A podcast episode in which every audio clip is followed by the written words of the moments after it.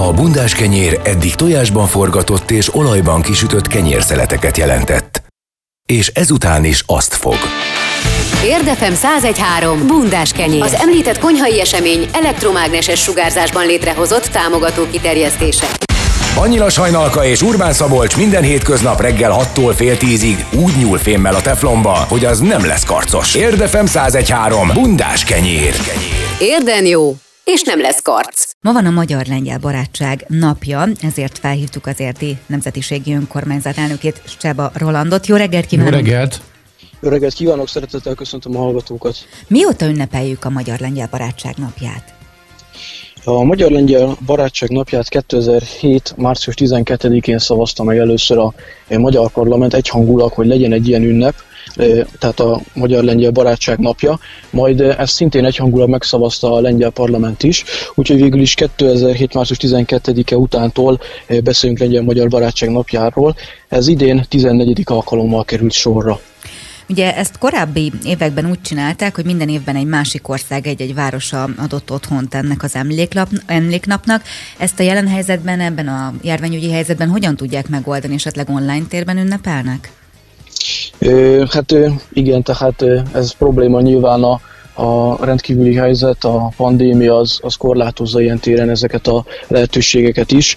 Tavaly lett volna alkalom vagy lehetőség találkozni Magyarországon, Csepelen. Mindezek mellett sajnos le kellett mondani a pandémia miatt, akár csak idén, sajnos végül le lett mondva.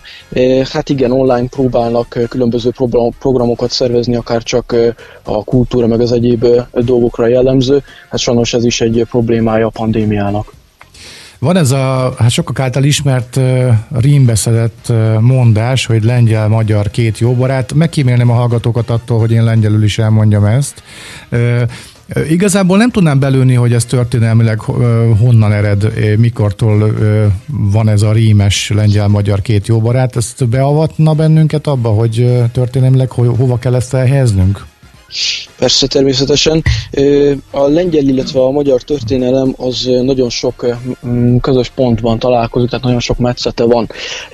Alapjába véve már a tizedik-tizenegyedik században is történtek közös házasságkötések a két nép között, de mondjuk így fő történelmi pontokat, hogy megemlítsek, először talán Nagy Lajost emelném ki, természetesen a visegrádi találkozó utáni időszakból, aki hetventől nyolcvankettőig volt lengyel király, és ugyebár ezerháromszáznegyvenkettőtől ezerháromszáznyolcvankettőig magyar király, tehát egy personál unió már fellépett ekkor a tizennegyedik században, csak hogy a jelentősebb alakokat emeljem ki, ha bár sok van közülük, próbálok így röviden válaszolni ez ügyben. Báthory Istvánt is mindenképpen azt hiszem, hogy szükséges megemlíteni, hiszen mindazok mellett, hogy erdélyi fejedelem volt, az lengyeleknek gyakorlatilag az egyik legnagyobb királya, tehát ők az egyik, egyik, egyik legjobban ismerik el őt, tehát az egyik legnagyobb királynak tartják őt, temetése ráadásul Krakóban történt, és már akkor kezdett egyébként Báthorinál kialakulni az a koncepció, hogy nem, nem hogy csak Magyarországot lehetne egyesíteni esetleg Erdélyből, hanem hogy ezt a régiót minél erősebbé tenni, a három tenger mai országok közti kapcsolat gyakorlatilag lehet azt mondani, hogy akár innen is eredhet. Ezek után pedig még azért fontos megemlíteni az ilyen nagy magyar hősöket is, mint például a második Rákóczi Ferenc, aki a szabadságharc leverése után lengyel nemesektől kért menedéket, de megemlíteném mindenképpen a ezernyolcszáznegyvennyolcas szabadságharcban harcoló Bem József apót, a hősünket, szintén aki lengyel származású volt, és az oldalán Petőfi Sándorral vívta a csatákat, de csak hogy a múlt évszázadból is mondjak példákat, a második világháború után a két nép baráti kapcsolata az meglátszik akkor is, amikor a második világháború után bizonyos források szerint, például Andrzej Psevozsnyik leírta, Andrzej Psevozsnyik úgy tartja számon, hogy a, a lengyel menekültek az kilencventől száznegyvenezer főig terjedtek, akik idejöttek Magyarországra, és hogy mondjak még egy példát, hogy ahol már tényleg nem csak a barátság, hanem gyakorlatilag a két népnek a testvérisége, vagy a vérszerződése is tulajdonképpen valamilyen szimbólumban megtörtént, az az ötvenhatos szabadságharc, ahol kevesen tudják, hogy mindamellett, hogy rengeteg muníciót, illetve erőforrást biztosított Lengyelország Magyarország számára, vért is küldtek. Hát akkor ténylegesen a lengyel vért kapták a magyar sebesültek.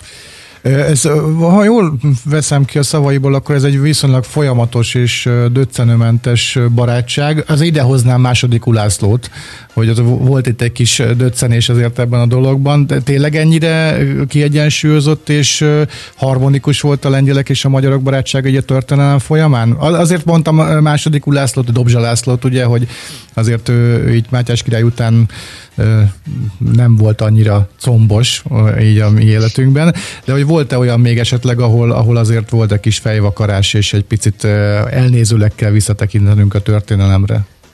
Hát ilyen alapon igazából felhozható eh, Nagy Lajos is tulajdonképpen, hiszen a, a, a lengyel eh, vonalat annyira nem erősítette, eh, sokan, vagy vannak né- történészek, akik azt mondják, hogy, hogy eh, ez, ez, ez volt gyakorlatilag a mélypontja a, a, annak az időszaknak lengyel oldalon.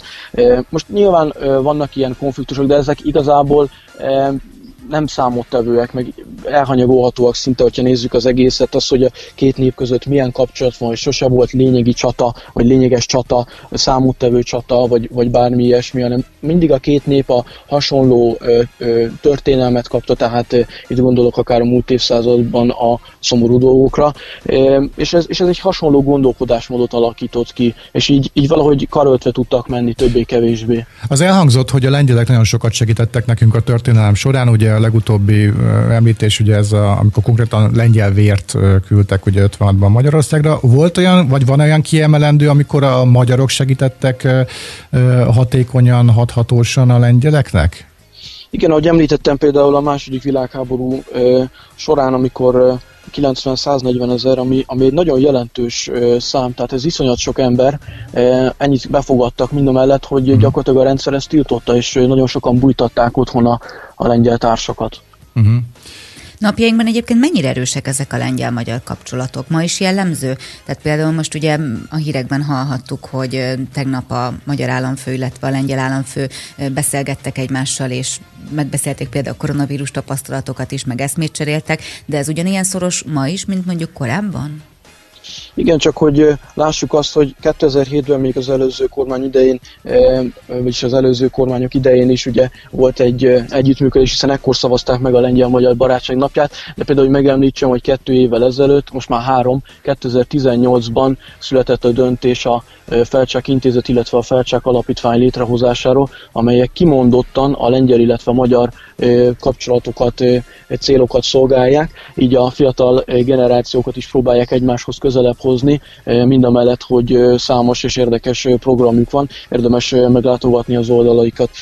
Egyébként még megjegyezném azt, hogy én személy szerint úgy látom, mindamellett, hogy milyen programokat itt igyekszünk szervezni Érden is, hogy sajnos a fiatalabb generációkból egyre jobban kikopóba van ez a lengyel-magyar barátság, úgyhogy én azt gondolom, hogy ezt nagyon fontos hangsúlyozni, hogy, hogy van egy olyan nép, akire mindig számíthat a magyar, és ez fordítva is van, ez egy politikán túlmenő barátságot jelent, és ezt erősíteni kell, és mondani kell, hogy, hogy ezt ne feledjük el semmi magyarok, se, se természetesen a lengyelek.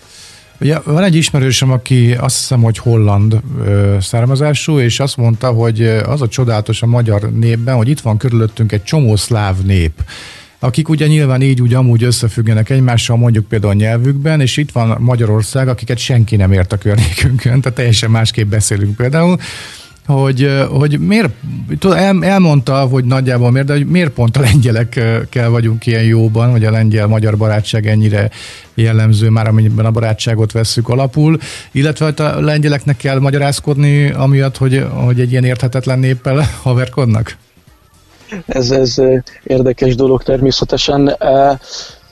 Én, én úgy látom, hogy, hogy azért nagyon megbélyegzi ezt a, ezt a dolgot azért a magyar népnek a története, történelme, akár csak itt gondolok a Trianonra és egyéb eseményekre, amelyek megbélyegezték nyilván azt, hogy milyen viszony alakult ki sajnos a a más népcsoportokkal, vagy más országokkal akár, ami hál' Isten remélem, hogy egyre jobb helyzetbe kerül, mint a, a, a maga a kapcsolat.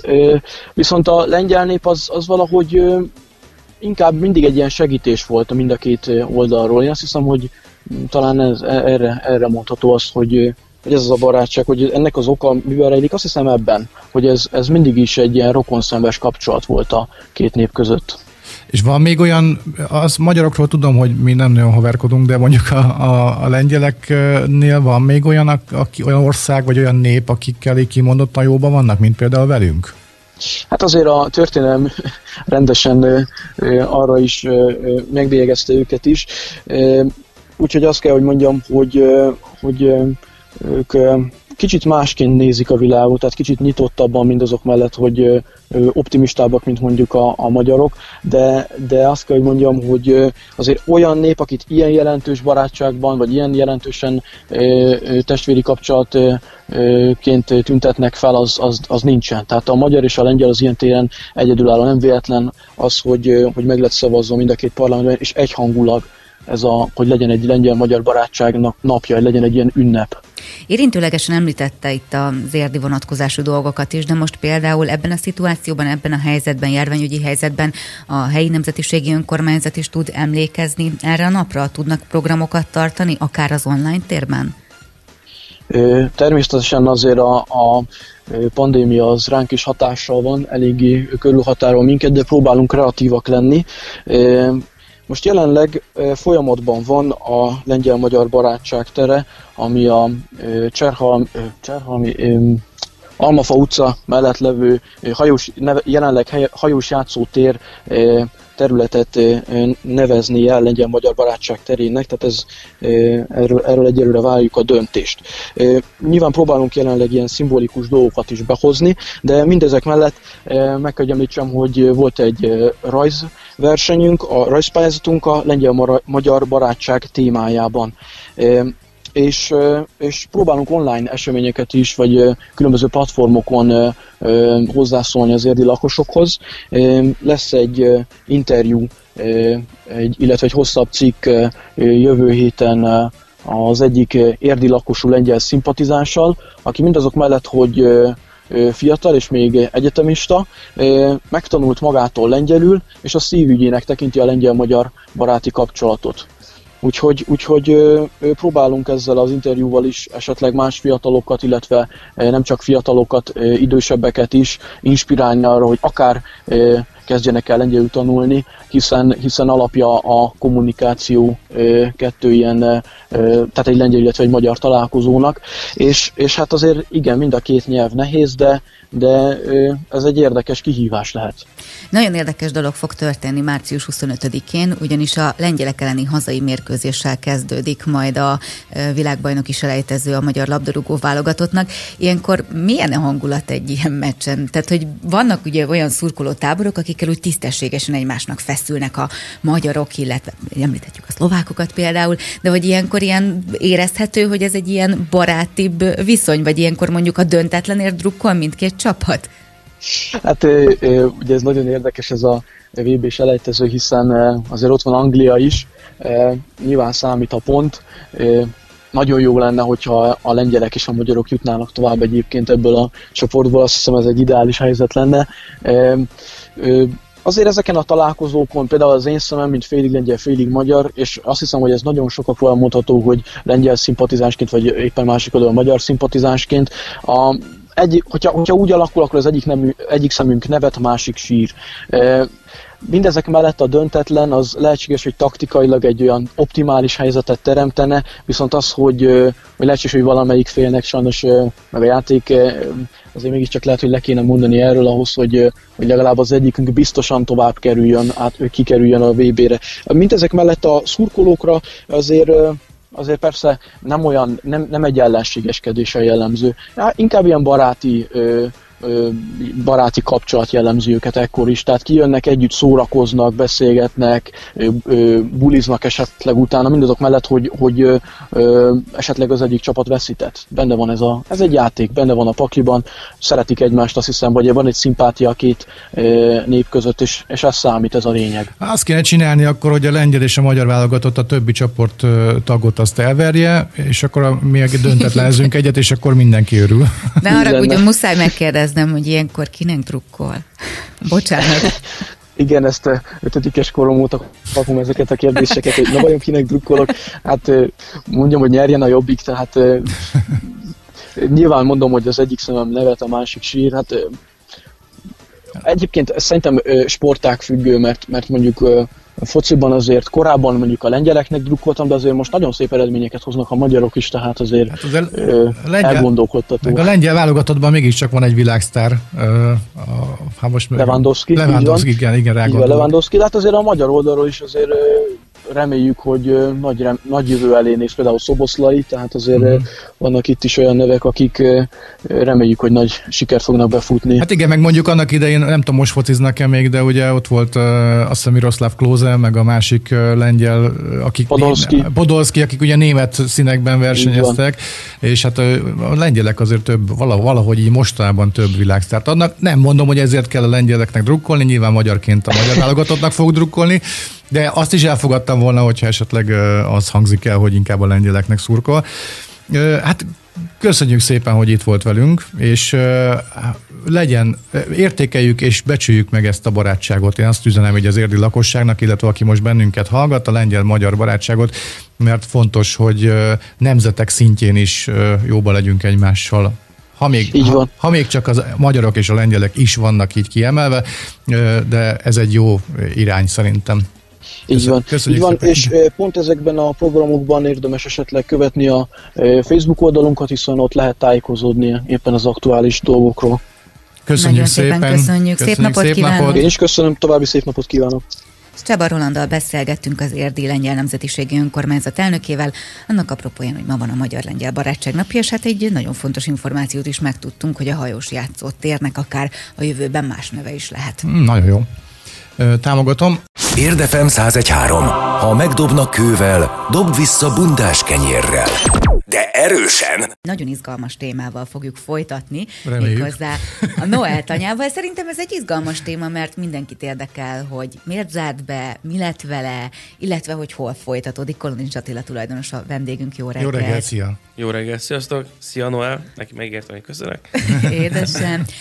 Szóval az volt, ugye, hogy néhány évvel ezelőtt ugye lett Érden egy olyan hely, egy tanya, ami eszméletlen népszerű volt az érdiek körében. Tehát nevezhetjük mondjuk így a Kolonics családot ért Robin Hoodjának is, mert, mert hogy tulajdonképpen az emberek imádták, de valaki más nem annyira kedvelt ezt a tevékenységet, amit ti ott végeztek. Hát most ezt kimondhatjuk, tehát ez, ez nem történt másként, tehát hogyha ha a közönségen, vagy az érdieken, vagy azokon múlik, akik a Noel tanyába jártak, vagy a Noel tanyára jártak, akkor nyilván soha nem kellett volna bezárnatok, de nem menjünk ennyire előre, hanem inkább meséld el, kérlek, hogy honnan jött neked ez az óriásfokú állatszeretet, illetve hogy miért hoztátok létre a Noel tanyát, mert hogy itt ugye mi is voltunk többször a családommal, itt amellett, hogy ugye állatokat simogathattunk, szamarat, pacit, tehenet, kisállatokat, kiskecskét, stb. Stb. Azért te vadállatokat is tartottál. Hát a vadállat az véletlenül jött, úgymond, hogy az első négy az abból kettő egy cirkuszból jött már annó is. Őket egyébként súlyos pénzért kellett megvásároljuk, úgymond, hogy kiszabaduljanak onnan, ahol voltak. De te mentetted őket, tehát hogy itt félreértés ne esik, te nem azért vetted őket, mert nem tudom, te kitaláltad, hogy te oroszlánokat fogsz tartani. Ö, nem, nem, persze, hát ezt, ezt nem tudom neked elmondani. Tehát itt tényleg mész az utcán, és egyszer csak, hogy kéne valamit csinálni, valami jót csinálni. Mindig cselekedtünk jót, ugye a feleségemmel, hol titokban, hol... hol hol ugye azért elmondtuk másoknak, például most ö, van ez a Benuka, nem tudom, biztos akinek lélegeztetőgépen volt, mm-hmm. neki például a házát mi fizettük ki, ez például ilyen, most már sajnos elmondhatom, már a kisfiú már elhunyt, ö, lassan egy éve, például ilyeneket cselekedtünk, most ez, a, ez az állatos téma, nem tudom neked megfogalmazni, tehát mentünk, és akkor mi lenne, ha... meg belekötöttünk, nem belekötöttünk, hanem ugye vettünk egy-két helyről húst, az nem volt az igazi, egy kis gazdaságot szerettünk volna, és akkor így az ember vesz egyszer csak egy telket, még egy telket, és így úgy talán így belehúzott, meg belevonzott ez az egész. Jártunk vásárokba, hozzunk egy kis pacit, hozzunk most egy kis bárányt, Noel mit szeretnél, most libát szeretnék, és akkor így... De tulajdonképpen így egy családilag így elkezdtetek egy ilyen gazdaságot létrehozni, ugye a kisfiad így irányította a szálakat. A háttérből. A háttérből, hogy akkor most éppen mit szeretne, és akkor így gyűltek az állatok, és akkor aztán kitaláltatok, hogy mi lenne, hogyha ezt így a közönség felé is megnyitnátok. Hát itt most elmondom nektek, én nem akartam kinyitni. Én ezt az egészet Noelnek szerettem volna.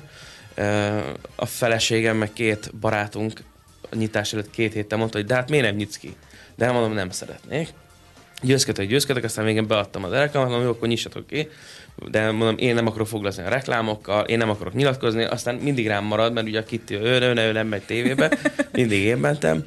És hát ez így lett az egész. És akkor, ahogy láttuk az embereknek, hogy tetszik, ugye a legelső nyitásnál hatezer-hatszáz négyzetméter volt, utána vettünk még egy telket, akkor már ilyen egy hektár fölé rúgtunk egy picit, és ö, onnantól ez már csak úgy ment, sodrott az élet, és akkor uh-huh. mindig újítottunk. Nekem a, van egy film, a, az Igazi kaland, nem tudom, láttad-e?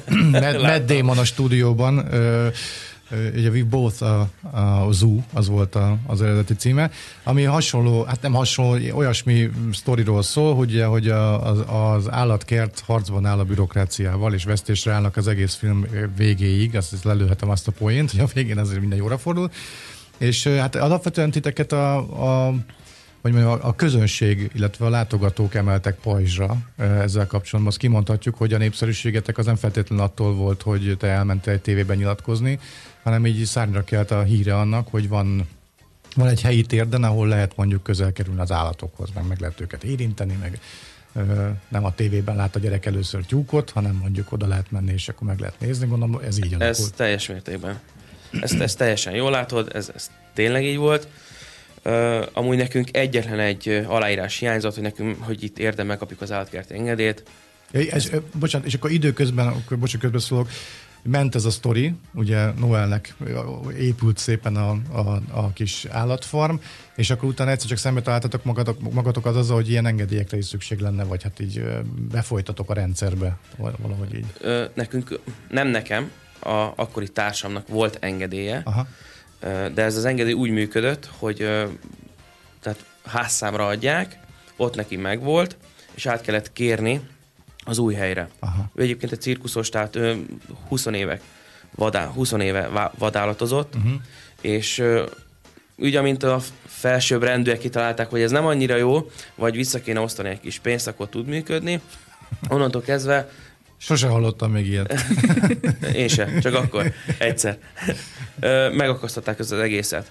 És cselesek voltak, mert ugye a régi házszámról meg lett, át lett kérvényezve, uh-huh. de előbb azt nyilván megszüntették, vagy megszüntette az illető, és, ilyen... és az újra meg már nem adták meg. Aha. És akkor onnantól kezdve ott már minden, ott, ott vegyünk ilyen fát, szélesítsük az utat, ott, ott már mindenbe bele, belénk kötöttek. De egyébként ebben ti jó darabig bele is álltatok, bár az, az, nem tudom, te voltál a Noelt anyám. Nem, de fotókat láttam róla. Tehát azért azt tudni kell, hogy az egészben az volt a trüváj, hogy amellett, hogy egyébként ott közel kerülhettél az állatokhoz, elképesztően igényesen volt megcsinálva minden. Tehát, hogy én nekem nem merült fel bennem az, hogy ezeknek az állatoknak ott mondjuk rossz. Mert hogy, mert hogy mindegyiknek volt normál kifutója, mindegyiknek volt normál élettere, látszott, hogy jól vannak tartva, kövérek, ducik, tehát hogy, tehát hogy nem arról volt szó, hogy nem tudom, ott volt egy lesoványodott oroszlán, vagy egy lesoványodott szamár, vagy bármi, hanem hogy ott azok az állatok jól voltak tartva, és tulajdonképpen azt lehetett látni, hogy ti folyamatosan dolgoztok, meg csináltok ott valamit, és próbáltok ezeknek a szabályoknak megfelelni, amiket egyfajtában támasztottak felétek. Hol, hol fogyott el a cérna, amikor azt mondtad, hogy na jó, azt már nem? A, a nagy interjúnál egy bizonyos pénteki napra belettem hivatva a polgármesteri hivatalba, ahol uh, egy kamera és két úriember ült. Gondolom, biztos láttátok a YouTube-on. Igen, elég sokan látták. I- igen, na ott úgy jöttem ki, hogy akkor itt a vége. Hát én ott háromszor megkérdeztem, hogy tud segíteni, akar segíteni, az érdiek szeretik. Most nyilván, hogyha érdről beszélünk, akkor mondjuk most vagyunk kilencven ezeren érden, mondjuk azt, hogy nyolcvan ezeren szerették, a másik tízezer mondjuk nem, de akkor is, tehát minden dolog így van. Valaki szereti, valaki nem. Mm. És... Hát mondjuk azt mondhatjuk azt, hogy nézem a fotókat, tényleg ilyen csitti-fitti világszínvonalúnak mondanám ezt a, ezt a milliót, amiben ott az állatok vannak, tehát hogy maximum az a másik tízezer, aki nem szereti, az nem megy oda. Már bocsánat, igen. A, a szokásos szófordulatért, de hát tényleg nem kötelező a Noelt anyán tölteni az életét az embernek, ha nem te vagy a Noelt anya. Ez, ez így van, és olyannyira két-két olyan eset volt, amikor a lámát elkezdték kö- köpködni, látogatók, akkor ki lettek zavarva, három emberről beszélünk, tehát nálunk, nálunk mindig is az volt, hogy az állat az első. Tehát nem az, hogy hozza be a, a látogató a belépőjegyet, nekem az nem számított, nekem az számított, hogy az állat jól érezze magát. Uh-huh. És ezért volt nyitva mindig a, a kifutóikba az ól el tudjon bújni. Ez így van. Tehát hogy úgy volt, hogy ha a teve megunta az embereket, akkor hagyj menjen be a helyére. Ezzel én nem megyek beszólni neki, én nem megyek semmi. De hát nyilván nálunk az állatok azért nem ilyenek voltak. Egy-kettő előfordul, ezt el kell fogadni. És a új helyen, új helyenek is a, az állatok az elsők. Tehát, mm. hogy nem, nem. Milyen állataitok voltak, és mi lett velük? Ö, hát nagyon sok állatunk volt, akit tudtunk, azt ugye jó helyre eladtuk, hogy egy kis, úgymond egy kis pénz visszajöjjön, de a, körülbelül fel az, az külföldön van már, tehát őket már vissza se tudom hozni, uh-huh. és hozzáteszem, hogy mind készszeliden ment el, ami, ami nagy kincs. Most újra kell kezdenem majd, de fel a fejét. Mindjárt rátérünk erre az újrakezdés dologra. Érdekes, amit mondasz, hogy az állat az első, mert hogy van egy állatkert, nem nevezem meg, hogy melyik, és hogy ott a, a főhősnek, aki ugye azt vezette azt az állatkertet, az egyetlen ö, irányelv, amit így ö, szem előtt tartott, hogy a közönség. Tehát, hogy, hogy jöjjön be minél több látogató, tök mindegy, hogy hogy, hogy ö, csak hát ugye az nyilván nem feltételezi azt, hogy az állat az első. És mondjuk, amit így te képviselsz ezzel kapcsolatban, az mondjuk egyel közelebb visz az állatkertekhez engem, hogyha mondjuk ilyenek lennének az állatkertek, akkor ebből én így nem is nagyon engednél, gondolom én. Nem. Nem. És van, vagy volt, vagy lesz, vagy van edukációs jellege is ennek a, az állatkertnek, amit tervezel? Arra gondolok, hogy például bemegy a hülye, aki összeköpködi a lámát, cserébe gondolom azért, mert a láma leköpi. Gondolom ez volt a... a nem, nem köpte le. Én ott láttam. Értem, értem, csak hogy mondjuk ezt olvasta valahol mondjuk egy, egy vé cé olvasmányban, hogy a láma az köp, akkor majd ő is jól leköpi. Szóval, hogy van-e ilyen edukációs jellege egy ilyen, ilyen állatkertnek, ami mondjuk nem egy hivatal, nem, nem, nem fentről építi valaki, hanem ugye lentről. Tehát, hogy mondjuk ki van írva az, hogy hello, figyelj, a láma az egy ilyen állat, és akkor vigyázzunk rá, mert a láma az egy értékes része az ökoszisztémának, stb. Tehát van, van ilyen, ilyen túra jellege a dolognak, egy ilyen állatkertnek, vagy csak oda lehet menni, megnézni, és akkor jó napot. Tehát most arra vagy kíváncsi, hogy elmondom az embereknek, hogy az az állat mire jó, hát miért van. Voltak m- ilyen túrák, igen?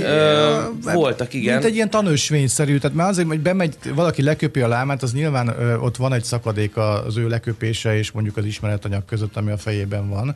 És mondjuk ezt így összekötni egy ilyen helyjel, hogy ki van írva, hogy ez a láma, erről ezt kell tudni. Igen, a láma természetes körülmények között köp, de nem azért köp, mert utálja az embert, vagy a másikat, hanem azért, mert. És akkor nyilván kétszer is meggondolja, amennyiben tud olvasni, hogy, hogy, hogy, hogy, hogy, hogy hát most akkor érdemesen leköpni a lámát. Ére annyit ez a hű de jó poén, hogy leköpöm én is a persze, lámát. Rajta vagyunk, hát fogok biztos menni óvodákba, iskolákba mm-hmm. megint. Mm-hmm. Egyébként ameddig nem volt úgymond fizikálisan a tanya, addig én mászkálgattam óvikba, mm-hmm. egy kis ormányos medvével, bemutattam nekik, közéjük engedtem.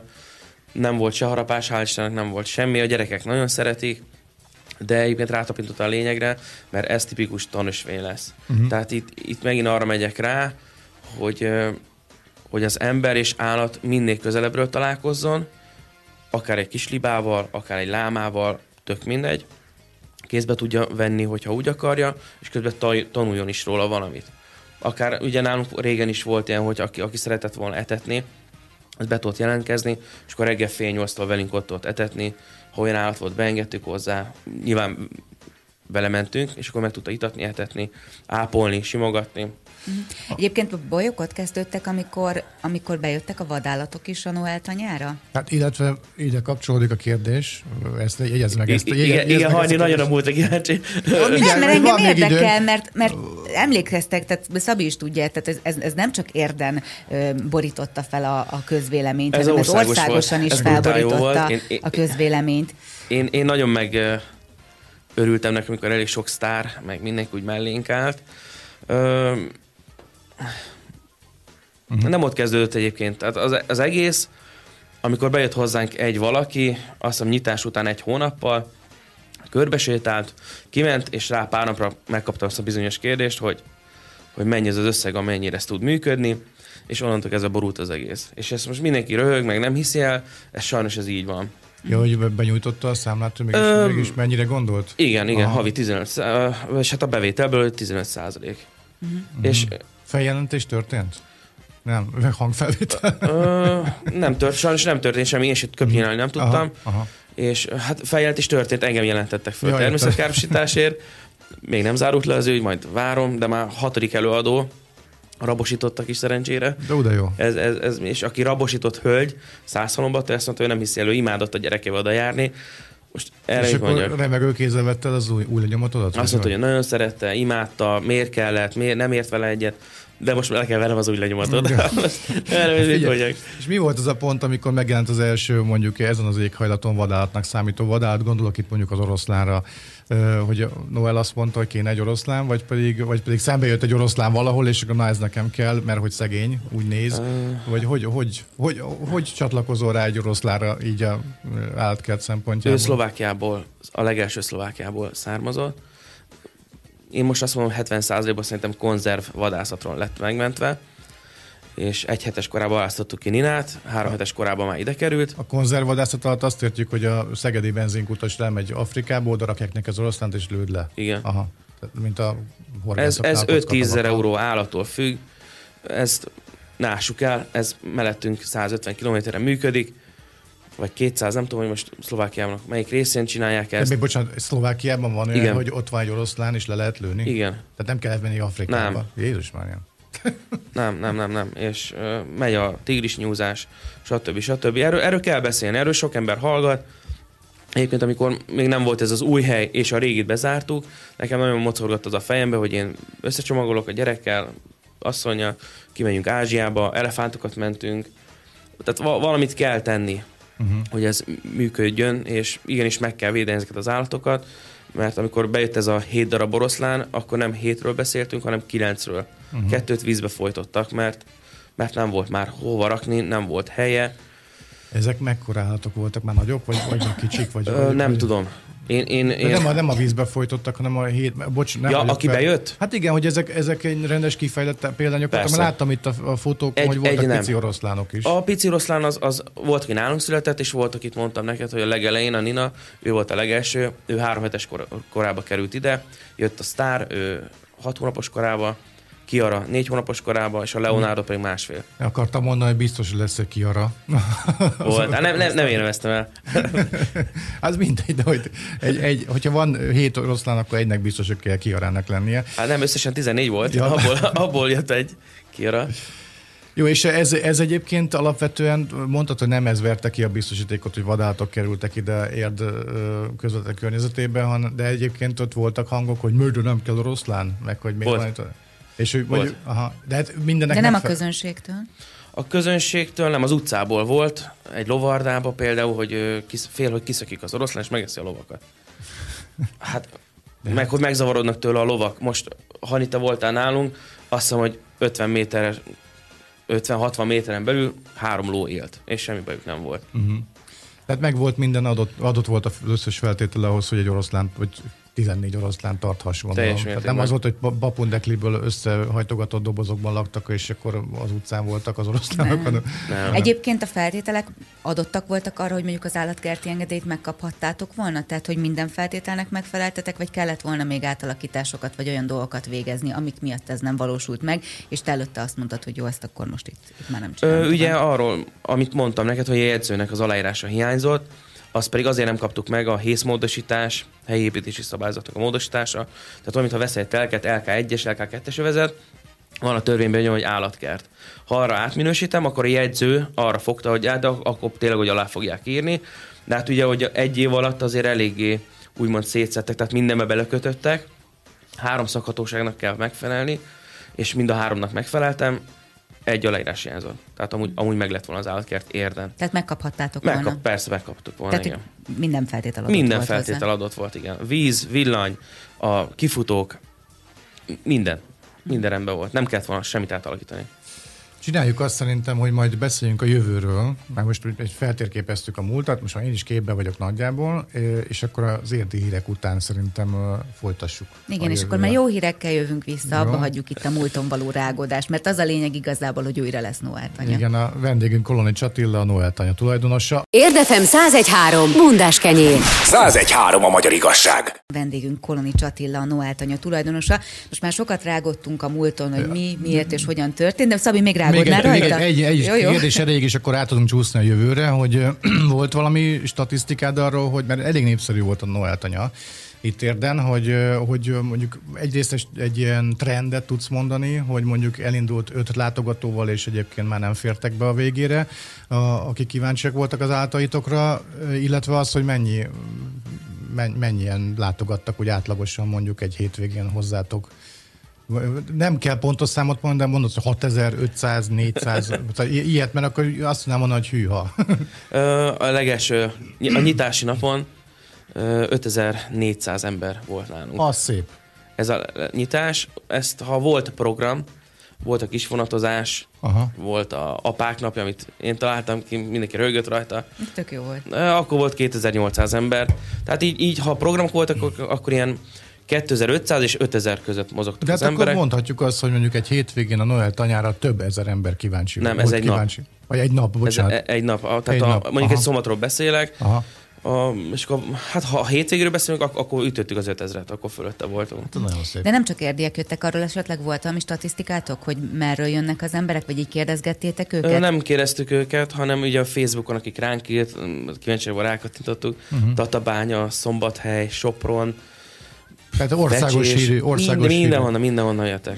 Na ez most akkor nem lesz itt Érden, hanem, hanem egy egészen más nem. helyen lesz, és hát akkor és akkor csúszunk rá a jövőre, hogy akkor ez az ötezer ember ez hova fog látogatni, ha nem Érdre? Hát nagyon remélem, hogy Pusztazámorra van a Konstantin Lovarda, uh-huh. és ott a, a Szőke Gábortól kaptam két és fél hektárt, bérleményt, és ott lesz most ez az új Noel tanya. És ő felismerte az ebben elő potenciált, vagy csak haverok vagytok, vagy, vagy jó fejségből, vagy állatszeretetből, vagy hogy...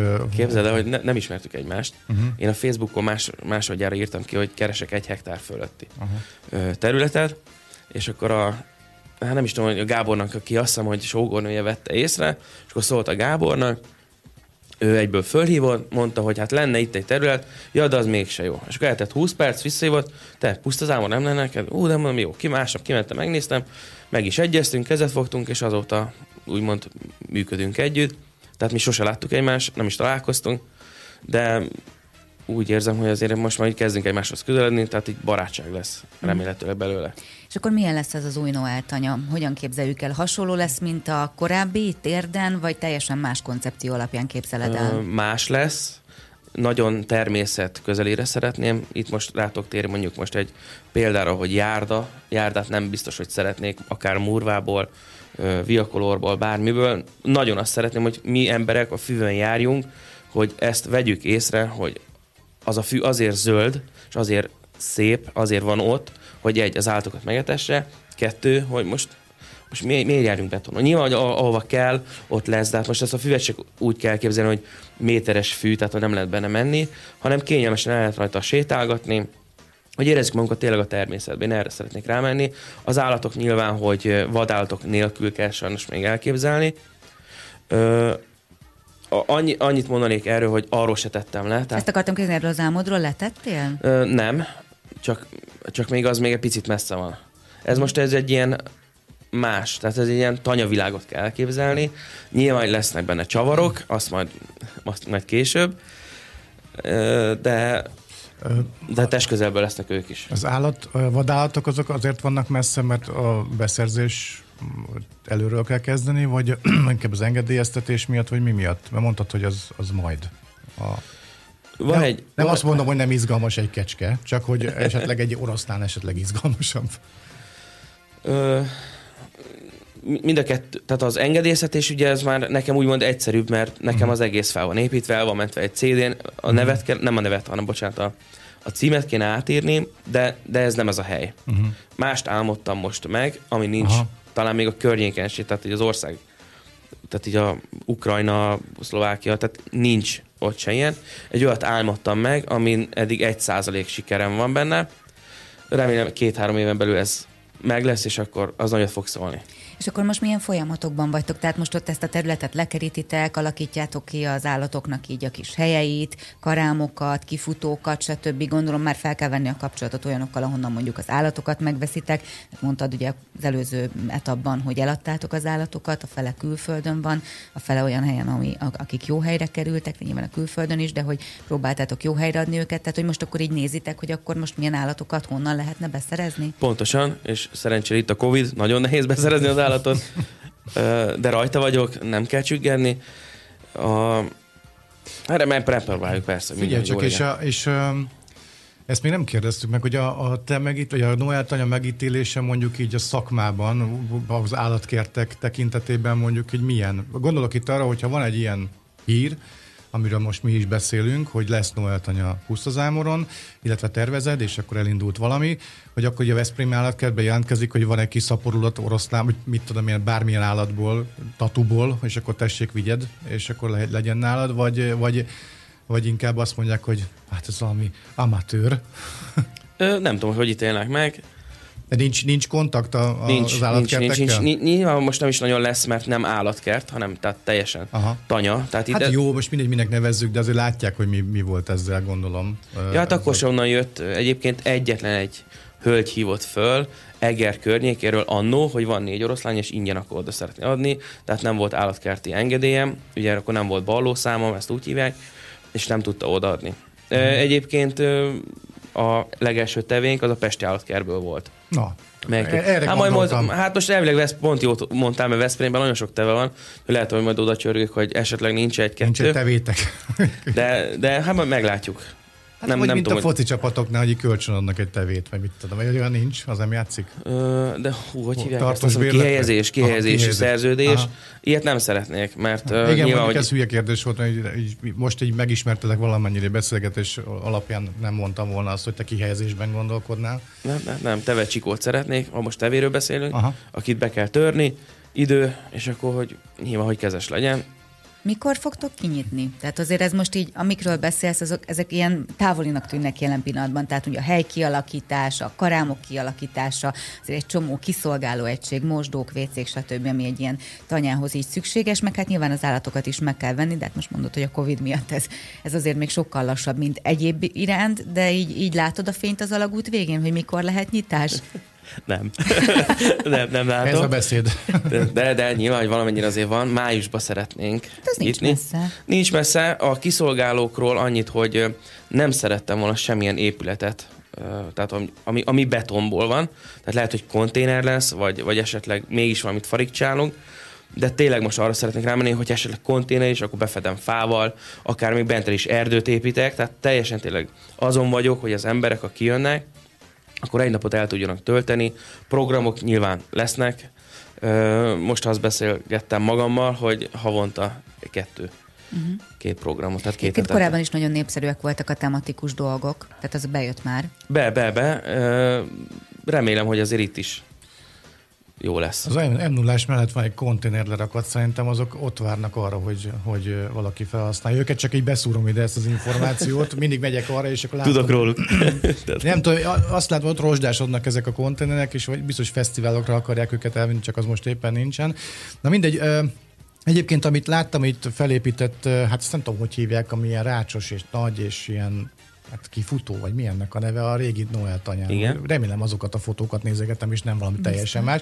Hogy azokat így fogjátok, szétszeditek fel a kamionra, és megy át Pusztazámorra? Ezt ez... nulláról kell kezdenem. Azt a területet, amikor már nagyon sokkos állapotban voltam, és már nagyon nem tudtam elviselni, akkor én magam mögött becsuktam azt az ajtót, vagy hát az öt méteres kaput, és azt mondta, hogy aki ad érte bármennyit, az vigye. És úgy, ahogy van? Úgy, ahogy van. El is ment? El. Aha. És létesítményestől, mindenestől? Minden. Ketrecestől, kifutóstól, minden ott hagytam, és mondtam, hogy köszönöm, nekem ebből többet nem kell.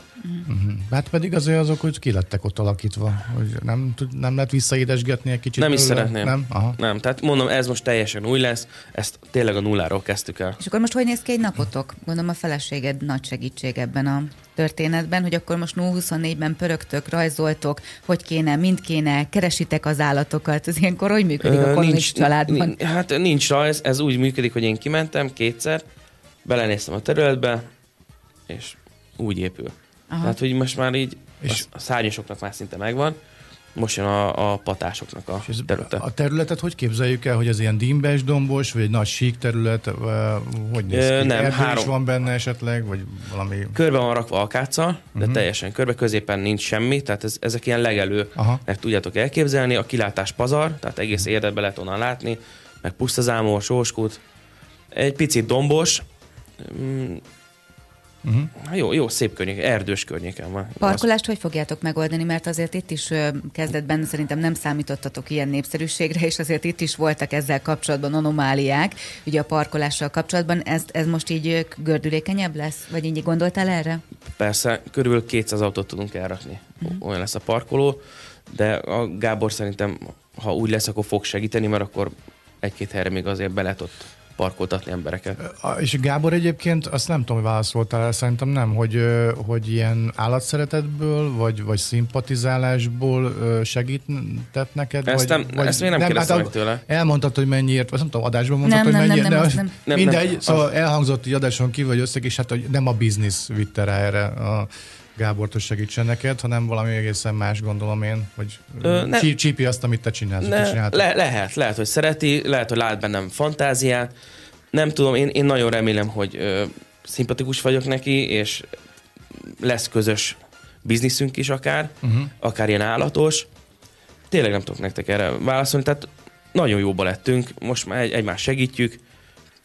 Uh-huh. Reméljük, hogy jó lesz. És uh, számítasz arra, visszatérve az előző előtti-előtti kérdésemre, hogy uh, hogyha mondjuk ez így híre megy, mint ahogy most is mi beszámolunk erről, híre megy annak, hogy akkor lesz Noel tanya Pusztazámoron, hogy akkor bejelentkeznek segítő kezek, segítő állatosok, segítő bárki, aki azt mondja, hogy figyelj, tényleg van egy tevém, vagy van egy oroszlánom, és akkor vidd, legyen nálad, és akkor legyen egy olyan hely, ahol ezt meg lehet nézni, és egy minőségi helyen lehet őket megnézni. Számítasz ilyesmire? Esetleg voltak-e már ilyen bejelentkezések, vagy, vagy teljesen magadra hagyódsz ebben a kérdésben? Ne, ne, nem számítasz? Voltak még ilyenek. Számítani nem nagyon számítok rá, uh-huh. hiszen a, én azt gondolom, hogy az állatkerteknek a nyolcvan százalékának az igazgatója fennhordja az órát, hogy ő nehogy, nehogy már segítsen egy tevével, vagy egy kecskével, vagy bármivel, pedig aztán most azért náluk sem olyan fényes ugye a helyzet, ahogy lehet látni. Uh-huh. És nyilván nem ingyen várom el, de mondjuk egy teve kerül másfél millió forintba, akkor azt mondanám, hogy Kuloncs úr, itt van fél árba, odaadom önnek a tevét esetleg. Nem tudom, én szerintem nem lesz ilyen, magamra vagyok hagyva, de hát volt már ilyen, feltalálom magam, és ha kell, kimegyek Lengyelországig, bárhova, hogy behozom azt az állatot. Uh-huh. És vannak olyan segítő emberek körülötted, akik majd így a gondozásban fognak segíteni, ezek a kapcsolataid megmaradtak, vagy most nulláról kell kezdened ezt is, hogy mondjuk olyan, hát most nyilván nem fogsz tudni minden állatot te etetni, te betörni, te simogatni, te gondozni, meg a családod, tehát hogy vannak olyan emberek, vagy, vagy őket is most még meg kell keresned, akik segíteni fognak ebben az üzemeltetésben. Hát aki fix maradt, az a kisfiam, ő, ő a pónikat nagyon kezeli. Ö, nem, nulláról kell kezdenem. Aha. Tehát, hogy teljes nulla. Tehát akkor most há er es is leszel. Az, én minden vagyok, de, de nem, nem, én nem bánom. Tehát, hogy én, én, elhoztunk már két skótfelföldi marhát, eddig még nem ökleltek föl, tehát, hogy jóba vagyunk. És e- őket otthon tartod a kertben? Nem, ők már Pusztazámoron vannak. Ö, van két csacsi, két póni, meg van egy pici csüngös malacunk. Ez, ez, ez, ez még úgy működik, tehát még Aha. nem... Hát jó, hát őket még azért így lehet. És akkor minden nap mész Pusztazámorra, eteted őket. Hát megépítek is közben, Aha. van két segítőm, igen. Sanyi és Zoli, és nyomjuk együtt az ipart. És figyelj csak, így felsorolta egy pár állatot így a beszélgetés során, hogy ez, hogy mondjam, én azt feltételezem, hogy kell némi szakértelem hozzá. Nem feltétlenül iskolában tanult szakértelem, de hogy bátorság biztos kell, hogy oda menj egy csacsihoz, vagy egy nem tudom milyen marhához, skótfelföldi skót marhához, vagy akár egy oroszlánhoz, tehát hogy egy, egy pusztán bátorságból mész oda, vagy van valami szakértelmed is, vagy egyszerűen csak így zsig, zsiger, zsigerből értesz hozzá. Nem szeretem ráhúzni az ilyen dolgokra azt, hogy kell hozzá szakértelem, de hát mégiscsak azért pont a tegnap az állatorvosnál jártunk, és hogy azon csodálkoztunk, hogy hogy tudják így megfogni azt a macskát, ahogy mi nem tudjuk megfogni. Hát, és olyan műfogásnak nézett ki minden egyes mozdulat, ami ott történt az állatorvosi rendelőben, és hát ugye biztos itt a csacsiknál is kell valami, mit tudom én, odasuttogás a fülébe, meg és nyilván az embernek, hogy nincs egy egész élete arra, hogy kit, kitapasztalja, hogy igen, a skótfelföldi... Szamár, ott vagyunk már! A skótfelföldi marhához hogy kell viszonyulni, meg a csacsihoz, szóval hogy biztos, hogy van valami ö, szak, szaktudás a fejedben, nem? Vagy az hát az szaktudás... Során... Iskolába járok, tehát ó ká és képzést egyébként elkezdtem. És tanulsz olyat, amit eddig nem, nem tudtál? Tehát így, ö, mindig kérdezett a feleségem, hogy nem akarsz tanulni, tehát még ott semmit nem dolgoztam ki, mert, mert hál' Istennek tudom és megy. Tehát, hogy én, én nagyon élveztem a gyakorlati részét, hogy kecskeültetés, különböztessük meg ezt a libát attól a kacsától. Tehát ezek... Kecskeültetés. Hát igen. Amikor meg kell körmölni, meg kell nézni, hogy ja. egészséges-e. Aha. Annak is van egy fogása. Nyilván, hogy az a tanyámmal megtanultam. Körmölni is megtanultam. Ö, ahogy a Hajni mondta, az évek. Hát igen, mert mondjuk arra gondolok, hogyha simán elmegy az ember egy lovardába, ugye az ember elsőre oda megy a lóhoz, aztán majd lesz valami, de egyébként az évszázadok során kialakult az, hogy figyelj, jobbról megyünk a lóhoz, nem a háta mögül, nem így, nem úgy, hogy ezeket azért úgy illik tudni, nem azért, mert hogy az ember ezt tudja, hanem azért ne rúgja fejbe a ló adott esetben. Tehát, hogy ezek úgy megvannak. Szerencsésen megúsztad ezt a tanulási folyamatot, akkor lórugás nélkül. Hát, vagy nem? A, a, ló, a ló azért, mert félek a lovaktól. Az az egyetlen nagyon félek. Azt mondjuk leveszi a ló egyből. Az összes többihez bármikor be tudok menni. Amikor ilyen négy amerikai bölényt vásároltam annó, akkor is az ember mondta, hogy te nem vagy normális, mert bementem közéjük, megnézem, hogy, hogy működnek. Aha. Tehát egyiktől se úgy, úgy nem félek. Tartok tőlük, tisztelem őket. Ez, ez szerintem nekik is lejön, hogy én se bántom, ő se bánt engem, én kaját adok, ő meg normálisan viselkedik. Uh-huh. De, de nyilván ezek évek. Uh-huh. Uh-huh. Egyébként a gyerekkorod óta ilyen szociálisan érzékeny vagy az állatok iránt, vagy ez inkább így felnőtt korodban jött, vagy ezt így a kisfiat hozta be az életedbe? A kisfiam. Csak a Noel a, Noel a hibás minden. Ő telt az egészről. Édesem, hát dehogy is. Nagy lurkó egyébként, tehát tényleg ezt az egészet úgymond, ha most a régi Noel tanyáról beszélünk, ez, ez az egész neki köszönhető. Ezt, ezt, ezt miatta csinálom, miatta kelek föl. Ha fölhív tízkor, hogy apa, hogy állnak a, a, a pónik, hogy kitakarítottál, mondtam, hogy nem. Beül az anyja mellé, és jönnek, és csinálja. És ez, ez jó. És teljesen másképp is. Ő is másképp nevelkedik, mint például én. Jó voltak teknőseim, meg, meg ilyen egy-két kisebb hörcsög, ugye. De úgy, de úgy az igazi paraszt élet az az hiányzik az emberekből. Igen. Szerintem. Meg ez, hogy bemenjünk a X-boltba, megveszünk a, a nagy húst, és akkor azt mondjuk, hú, de jó, hát nem. Tehát, hogy pont, hogy teljesen más teszünk, mint valójában kéne együnk. Uh-huh. Ez, ez, ez nálam nagy szó, hogy a Noel, az, az már ez így tudja. Meg hát azért nem egy utolsó sorban, ugye, hogy két oroszlánnal aludt, feküdt, jött, ment, az nekem nagyon nagy élmény, hogy őnek ezt meg tudtam adni, és mai napig, ha ő találkozik mondjuk a nagy oroszlánunkkal, a sztárral, aki már közel három, három és fél éves, körülbelül kétszáz kiló, akkor a Noel fejét simán végignyalja, és minden gond nélkül oda merem engedni. Így emlékszik az oroszlánra? Na hát ránk főleg, igen. Aha. De egyébként ők ilyenek, hogy így emlékeznek arra, aki, aki őt gondozta, vagy szerette? Ö... Nem ismerem az oroszlánok működését. Tehát ezért én hallottam el, ezt is, azt is. Velem, velem eddig a tizennégy oroszlán, eddig, eddig nem mutatott felém olyat, hogy engem meg akarnának ölni. Tehát, hogy a, a Mira, aki nagyon-nagyon rossz helyről jött, félfarkú, amikor leraktuk, akkor mondta volt gazdája, hogy amúgy utálja az embereket, ő neki közel egy év kellett, mire, mire kézből elvette a húst, de, de sikerült. Aha. Tehát nyilván, hogy ő verve volt, tehát ő, ő tényleg nagyon rossz körülmények között jött. Hát egy oroszlán, amikor a kézből elveszi a húst, akkor az nem olyan, mint egy keszekkapás, nem inkább, mint egy balin, mondjuk a horgászatos hasonlattal élve. Van, van olyan, tudom, hogy még messze van az, hogy oroszlán, meg egzotikus állatok, meg egyebek, de hogy van olyan, olyan a bakancs listádon olyan állat, amit szeretnél a közeledben tudni, mondjuk épp a Noel tanyán, majd busz. Szibériai tigris. Hát abból nem az. Van már, vagy van? De van, van. Lehet szerezni. Le- Csak nem olcsó. lehet, lehet szerezni. És a, a, mit kell tudni a szibériai tigrisről? Na most kiderül, hogy semmit nem tudok róla. Tigris alakja van. A tigris alakúak családjába tartozik. hát ő, ő a legnagyobb így a tigrisek között. De nagyobb, mint egy oroszlán, nem? Nagyobb. Uh-huh. Körülbelül ilyen kétszázhatvan-kétszázhetven kiló. Na, nekem ő az álmom. És nem láncon, mint ugye Tájföldön aha, van, hanem, hanem mellettem sétálgasson. A populáció tekintetben most komolyan kérdezem, hogy, hogy mennyire hozzáférhető, és van, van belőlük? Még nem az a tigrisfajta az, amelyik így a végét járja? A, az... Mindegyik a végét járja. Tehát bármikről kérdezik, az oroszlán is a végét járja, aha. Mert azt hiszem, hogy három, két vagy három éve húszezer példány alatt volt. Egyébként fogságban nagyon sok állat van, tehát uh-huh. ilyen vadállat is. Uh-huh.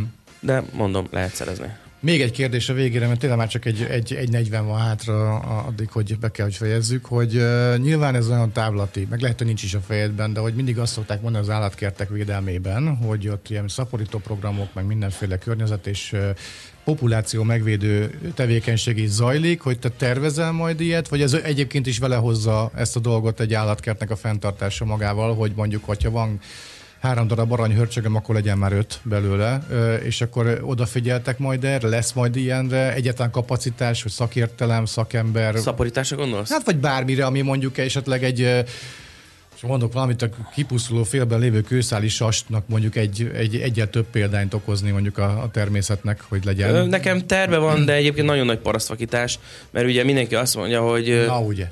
Hát te, te is figyelj, most az oroszlán, beszéljünk akkor az oroszlánról, aha, hogy akkor aha. maradjunk a névjegynél. Ha leelik hármat, négyet, ki fogja visszavinni Afrikába? Senki. Ja, nem feltétlenül, hát a fogságban tartott populációra is gondolok egy kicsit, hogy, hogy azért mondtad te is, hogy a bizonyos állatokból, mondjuk a tigrisből azért fogságban sokan élnek. Nem mondom azt, hogy vissza kell őket integrálni a, a természetes élőhelyükre, hiszen az életükben nem csináltak olyat, amit ott kell csinálni, tehát valószínűleg három perc alatt végük lenne ott kint a természetben, bár nem vagyok szakértő, hanem hogy mondjuk legyen a jövő nemzedéknek is nézni valója, vagy nem tudom. Akkor rezervátumokról kéne beszélni, ami itt megint csak elképzelhetetlen egyelőre, de igen. Rajta vagyok. Pusztazámori oroszlán rezervátum az elég, elég furán néz neki. De működne. Ja, ja, igen, igen. Hát sok sikert kívánunk. Köszönjük szépen, hogy itt voltál, szépen. És hát tényleg sok sikert. És uh, akkor május környékén majd fölhívunk, vagy idejössz, vagy valami, és akkor remélem, beszélgetünk. Jó? Hitás lesz. Rendben, most jönnek a, jön a zónázó, aztán pedig folytatjuk a bundáskenyeret. Kolonics Attilával beszélgettünk, a Noel Tanya tulajdonossával, akik Pusztazámorban fognak újra nyitni. Pusztazámoron fognak újra nyitni. Köszönjük szépen, hogy itt voltál. Köszönöm. Szia. Érdefem száz egy három. Bundáskenyér. A világ első egyaránt jobb és balkezes rádióműsora, formatervezett kézreálló műsorvezetőkkel, praktikusnak nevezhető frekvenciával és laza három és fél órás műsoridővel. Minden hétköznap reggel hattól fél tízig. Talán sikerül kapcsolni Petrus Mártát a vonalban. Igen, fél kilenc múlt hat perce. Jó reggelt, Márti, hallasz minket? Hallasz bennünket? Jó reggelt, sziasztok! Hát egy kicsit messziről, kicsit halkan, de, de majd fölhangosítom. De, de, de majd jól fogunk benne téged hallani. Ugye arról szeretnénk veled beszélgetni, hogy hát mindig nagyon fontos, hogy játszunk a gyerekekkel, meg hogy töltsünk velük minőségi időt, ám ez az időszak, ez most valahogy még jobban arra sarkal bennünket, hogy így el tudjuk tölteni a gyerekeinkkel az időt, legyen szó egy gyerekről, két gyerekről, háromról, vagy adott esetben többről. Én benne vagyok különböző Facebookos csoportokban, ahol mindig kérnek tippeket az anyukák egymástól, hogy mivel foglaljam le a gyereket. Le lehet egyáltalán foglalni ebben az időszakban, amikor otthon kell tanulni, egyébként a gyerekeknek nagyon hiányzik a közösség, főleg az óvisoknak. Tehát mi mindent tudunk velük csinálni. Ehhez milyen tippeket tudnál javasolni? Hát igen, nagyon-nagyon nagy probléma ez most, hogy mondjuk az óviskorú gyerekek, ugye, akikkel még nem kell tanulni, és nem ülnek a gép előtt egy fél napot, hogy, hogy velük mit csináljunk, közben ugye nekünk dolgozni kell, hát a legtöbb szülőnek legalábbis ugye dolgoznia kell, hogy hogyan lehet euh, mégis hatékonyan eltölteni az időt, tévé és kütyük nélkül és minden nélkül. Nagyon sok mindenre van egyébként lehetőség, még ilyen rossz időben is, mint például ugye ma elég borongós az időnk. Bent is nagyon jó mozgásos játékok vannak, például tényleg lehet akadálypályát építeni, bunkert építeni, lehet játszani olyan ugrálópályát, hogy plüssöket átugrani, pár, egyik párnáról a másikra átugrani, ugye, hogy a mozgás is ki legyen elégítve a gyerekek számára. A bujócska, akkor lehet szoborjátékot játszani, hogy zenélünk, és megállítjuk, akkor meg kell állni, el, közben ugye táncolunk a zenére, tehát nagyon sokféle lehetőségünk van, amit azért ugye sokszor ki, ki, kilövünk már itt a, a karantén legelején, ugyanakkor a mozgásokon túl ugye a kreatív játékokban is nagyon sok lehetőségünk van. Például van egy, a mi kedvencünk, családi kedvencünk, ugye négy évesek lesznek az ikrek, a nagyobb tíz tizenkettő és közte tizenegy kilenc, tehát ugye minden, tényleg mindenféle korban vannak a gyerekeink. Nagyon élvezik most a boltos játékot, ami egyszerűen a reklámújságokból kivagdossuk, a, amit a kicsik is felismernek, tehát a szőlő, alma, nem tudom, sonka, mindenféle ö, ételt, ami ugye a reklámújságokban megvan. A nagyoknak árcímkét is vagdosunk hozzá, és akkor a kicsik árulják, vagy éppen főznek belőle. A, a nagyok pedig ugye úgy árulják, hogy közben összeadogatják, ugye, hogy na, akkor vettem egy kiló kenyeret, nem tudom, ott vannak az árak, és összeadják fejben. És ez, ez így, így mindenkit egyébként nagyon-nagyon sokáig leköt. A célszerű ezeket például úgy megcsinálni, ezeket a kis kártyákat, hogy még egy kartonlapra vagy egy rajzlapra ragasszuk is föl egyenként. Ez egy kicsit anyának, apának molyolós az előkészület, de, de utána ilyen, ilyen napokat eljátszanak vele a gyerekek. Ugye azt meg tudják főzni a kis gyerekkonyhájukba, tehát tényleg nagyon nagyon hatékony, vagy nagyon jó pofajáték minden szempontból. De ugye a gyurmázás, lehet sóliszgyurmát készíteni, mi most nagyon rákattantunk például a süthető és a levegőn száradó gyurmákra, ugye ezek aztán ilyen kis szobrokká, vagy ilyen kis tárgyakká keményednek, meg tényleg strapabíró dolgok, abból is lehet százmillió dolgot csinálni, de ugyanígy a sóliszgyurmát is, hogyha kisütjük, azzal is nagyon, tényleg nagyon sok mindent lehet kifesteni, akár ö, szerepjátékokhoz ö, további kellékeket készíteni, tehát hogy tényleg nagyon-nagyon-nagyon sok minden van, csak egy kicsit ugye kreatív kreatívnak kell lenni, ami sokszor nehéz, azért valljuk be a szülőknek itt a leterhelt napok, hogy főzés, mosás, takarítás, iskola, munka mellett tényleg így, így nehéz, de ezért is jók egyébként ezek a fórumok, meg hogy most is például beszélgetünk, mert így, így kicsit úgy új erőre kap minden szülő ilyenkor. Vagy nyúszi fészket építünk. Hát igen, és most egyébként ez egy áldásos időszak, mert most aztán mindent ki lehet maxon, úgy érzem, a húsvéti készülődésből. Például a közös sütés-főzés, az szerintem zseniális. Tehát amikor befogjuk, az idézőjelesen befogjuk, mert örömmel segítenek azért a gyerekek még. Tényleg minden apróság, ha tésztát nyújtunk, ha szaggatunk, ha, ha nem tudom, krumplit pucolunk, vízbe pakolni, vízből átrakni. Nyilván ez is ugye korfüggő, hogy a kicsik vizezni nagyon szeretnek, akkor nekik meghagyni, hogy mossanak meg minden szem krumplit, azzal is el vannak egy órát. A nagyok viszont már ugye hatékonyabban tudnak segíteni. Tehát, hogy de, de nyugodtan vonjuk be. Például lehet takarítótáblázatot készíteni, hogy ki mit vállal be. Azt is még a gyerekek, hogyha nem rájuk van idézőjelbe erőltetve, akkor azért még lelkesen tudják csinálni, és, és besegítenek. Tehát, hogy nyugodtan, tényleg most szerintem ez az az időszak, tavaly is beszéltünk erről pont egy évvel ezelőtt, Hogy, hogy tényleg a gyerekeket is mindenbe, amiben tudjuk, játékosan be lehet vonni. Hogy, ho, hogy történik az, hogy nem erőltetődik rá a gyerekre egy ilyen tevékenység? Most rögtön rávágtam volna, hogyha csinálunk egy ilyen takarítási listát, akkor köszönöm szépen, én ebben nem szeretnék részt venni. Hát, hogyha... Igen, na most azért a kamaszokkal mi is küzdünk, ezt őszintén megmondom, hogy nem mindig sikerül nem rájuk erőltetni, de, de játékosan is meg lehet, hogy, hogy, hogy például a, a kisebbekkel könnyű, mondjuk húz egy kártyát, hogy oké, övé a kis szivacsal takarítás, a konyha, szekrény lemosása, akármi. És a nagyoknak is azért végig lehet beszélni, hogy mi az, amit ők tényleg szívesen megcsinálnak. A porszívózás, a felmosás, vagy a ruhaválogatás, a zoknipároztatás, az még azért úgy, úgy bele szokott férni nekik, hogy így viszonylag lelkesen. Vannak olyan családok, akik azt mondják, hogy kap tíz-húsz-ötven forintot azért, mit tudom én, hogyha kiválogatja a zoknikat és összepároztatja. Ez nyilván mindenki a saját gyerekét ismeri, hogy, hogy hogyan lehet motiválni, hogyan lehet ösztönözni. Van, amikor az jön be, hogy oké, addig nincs se tévénézés, se kütyű semmi, főleg nyilván a nagyoknál, tehát a kamaszoknál mondom, amíg ebben nem segítenek, de minden gyereknek van valami, amit, amit szeret. Én, én, én legalábbis nekünk ez a tapasztalatunk, meg itt családok, akikkel foglalkozok, hogy van olyan kisgyerek, aki mondjuk főzni nagyon szeret, vagy szeret ott mókolni a konyhában, akkor ő nyilván olyan feladatot válasszon magának, amit, amit ott, ott szeret megcsinálni.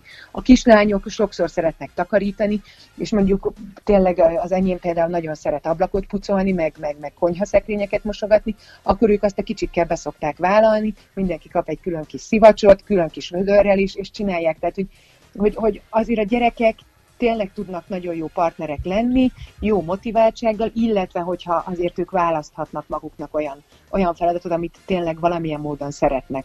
Igen, ez így mind szép és jó, meg tök jó hangzik, meg én is szoktam egyébként hasonló dolgokat csinálni a kisfiammal, de például múltkor belefutottunk abba, hogy én ügyeletes voltam, hírügyeletes, híreket kellett írnom, próbáltam neki különböző feladatokat, játékokat, stb. Adnom, de muszáj volt dolgozni. És akkor aha, ilyen alkudozás ment, hogy Barnuska, csak tíz percet adj anyának, ezt meghallgatom, leírom, mindjárt kész vagyok, de anya, de anya, de anya, de anya.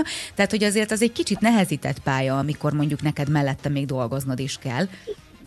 Igen, ez, ezzel teljesen egyetértek.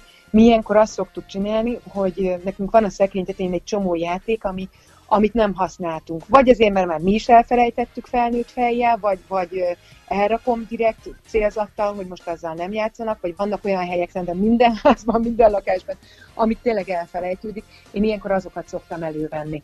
Tehát egy autópálya, egy vonatpálya, egy nem tudom, és akkor azzal el tudnak molyolni. Nyilván korfüggő, azért a kisebbek, meg a kisiskolások egy olyan negyed óra, húsz percnél többet full egyedül nem tudnak eljátszogatni, főleg ha testvér is van, és aztán ugye összevesznek.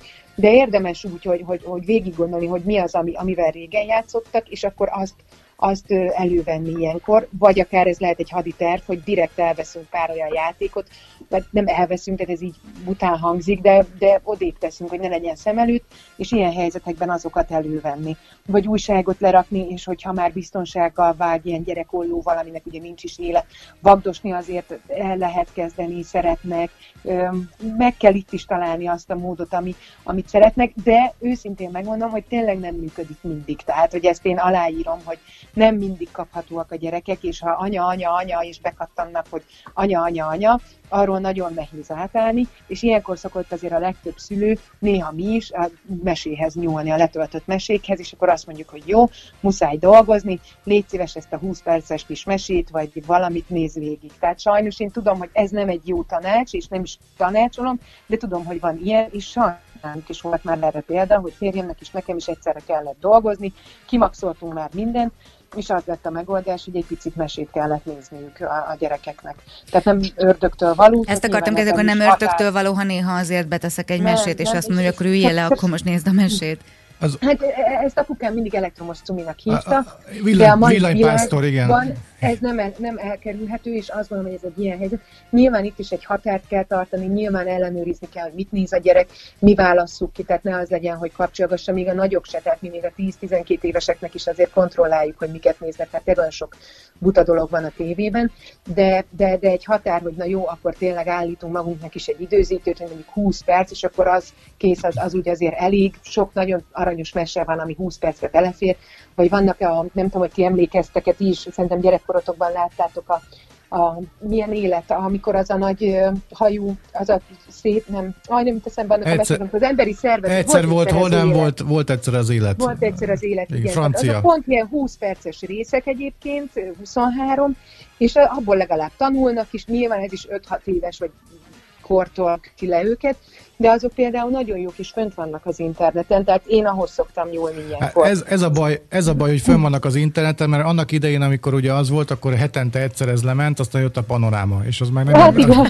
az, az, az nem érdekelt annyira, nem volt hozzáférhető az összes rész, hogy ledaráljuk az egészet hát, egyben. Igen, igen, de egy nap egyet megnézünk, van vagy húsz rész, és aztán volt, van az, volt egyszer az ember, volt egyszer a, az élet, azért ez, ez elég sokáig, tök hétre való Mese, mese adag lehet, és, és tényleg azért azok nagyon jók és tanulságosak, és, és sokat tanulnak belőle a gyerekek. Azt de ugyanis jó kis természetfilmek is vannak, meg, meg sok, sok, sok aranyos dolog, ami, ami azért nem feltétlen tényleg rossz dolog, és nem baj, hogyha most ezt megnézik, amíg nekünk muszáj dolgozni. Igen. És hogy nehogy csapdába csaljuk a gyereket és saját magunkat, a, van a Kisvakond sorozat, és abból van a Kisvakond és a születés. Azt uh, mérlege, mérlegeljük, hogy hány éves korban mutatjuk meg a gyereknek, mert elég Eléggé plasztikusan mutatja be ezt a folyamatot. Én nem tudom akkor annak idején, amikor ezt készítették, a, a, a, milyen megrendelésre és milyen célzattal ö, keletkezett ez, a, ez az epizódja ennek az egyébként aranyos mesének, de hát én is csak pislogtam, amikor a gyerek így néz, nézett rá, megállt a, a cumi a szájában, hogy mi történik. Igen, igen, igen, mi ezt nem tudtuk. Mi ezt nem tudtuk, nem tudtuk, hogy van ilyen része, igen. Hát van, itt jelentem igen, a rádióban. Igen, igen, igen, igen. Jó, köszönjük szépen, hogy itt voltál. Nagyon köszönjük, Márti, és további köszönjük segítséget pedig a játékötletekre a Facebook oldaladon találnak a kedves érdeklődők. Igen, igen. Köszönjük igen, szépen. Igen. Mindenki vigyázzon magára. Köszönjük. Szia. Szia. Szia. Petrus Márta coachal beszélgettünk arról, hogy hogyan foglaljuk el otthon a gyerekeket.